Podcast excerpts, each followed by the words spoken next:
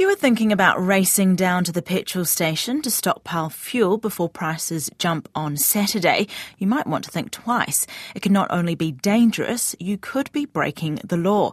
The government has been subsidising the cost of fuel by 25 cents a litre since March last year, but it all comes to an end this weekend. Simon Douglas is the Chief Policy and Advocacy Officer for the AA and is on the line with me now. Kia ora, Simon. Why shouldn't people stockpile fuel? Um, we would certainly not recommend anyone uh, stockpiles amounts of a flammable um, liquid in, in, their garage or their shed or anything like that. Uh, it's just not safe to do so, and it will be difficult uh, to do it safely in volumes um, you know, large enough to give you any kind of price advantage. So, so please don't uh, stockpile fuel. Would be the AA's advice to all motorists. And it has the potential to affect your home insurance policy too, doesn't it? Uh, well, I I believe it, it would be a, a, factor that would be taken into account um, if if it uh, exploded or you had some kind of, of problem. Okay, what about road user charges for drivers with diesel engines? Can they buy a bunch now? They can, and, and that's a bit of a different issue. So it is possible to, to pre-purchase RUC. In fact, that's what you're supposed to do. Uh, but Waka Kotahi is watching very carefully. And if people are going to be buying uh, large amounts of RUC out of the normal uh, pattern that they've shown previously.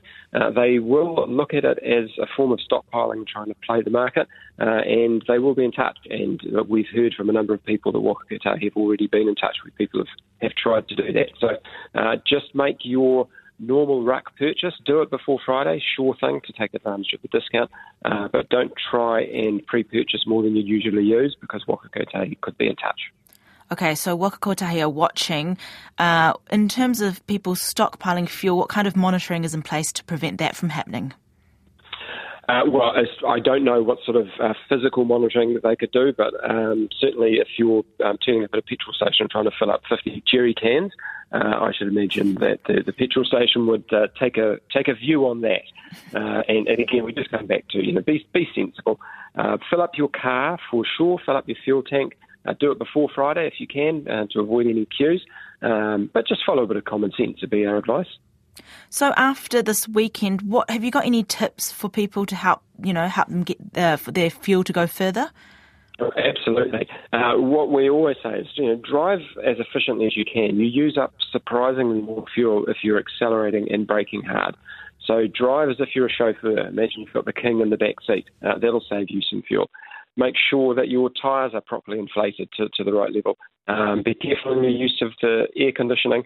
Uh, look for removing roof racks or trailers that you aren't using. All of those things just add a little bit of uh, extra weight, and you can make a real difference to your fuel efficiency and make that last tank that you bought at the cheap price go further uh, if you address all of those things. All right, thank you for your time today. That's Simon Douglas, the Chief Policy and Advocacy Officer for the AA.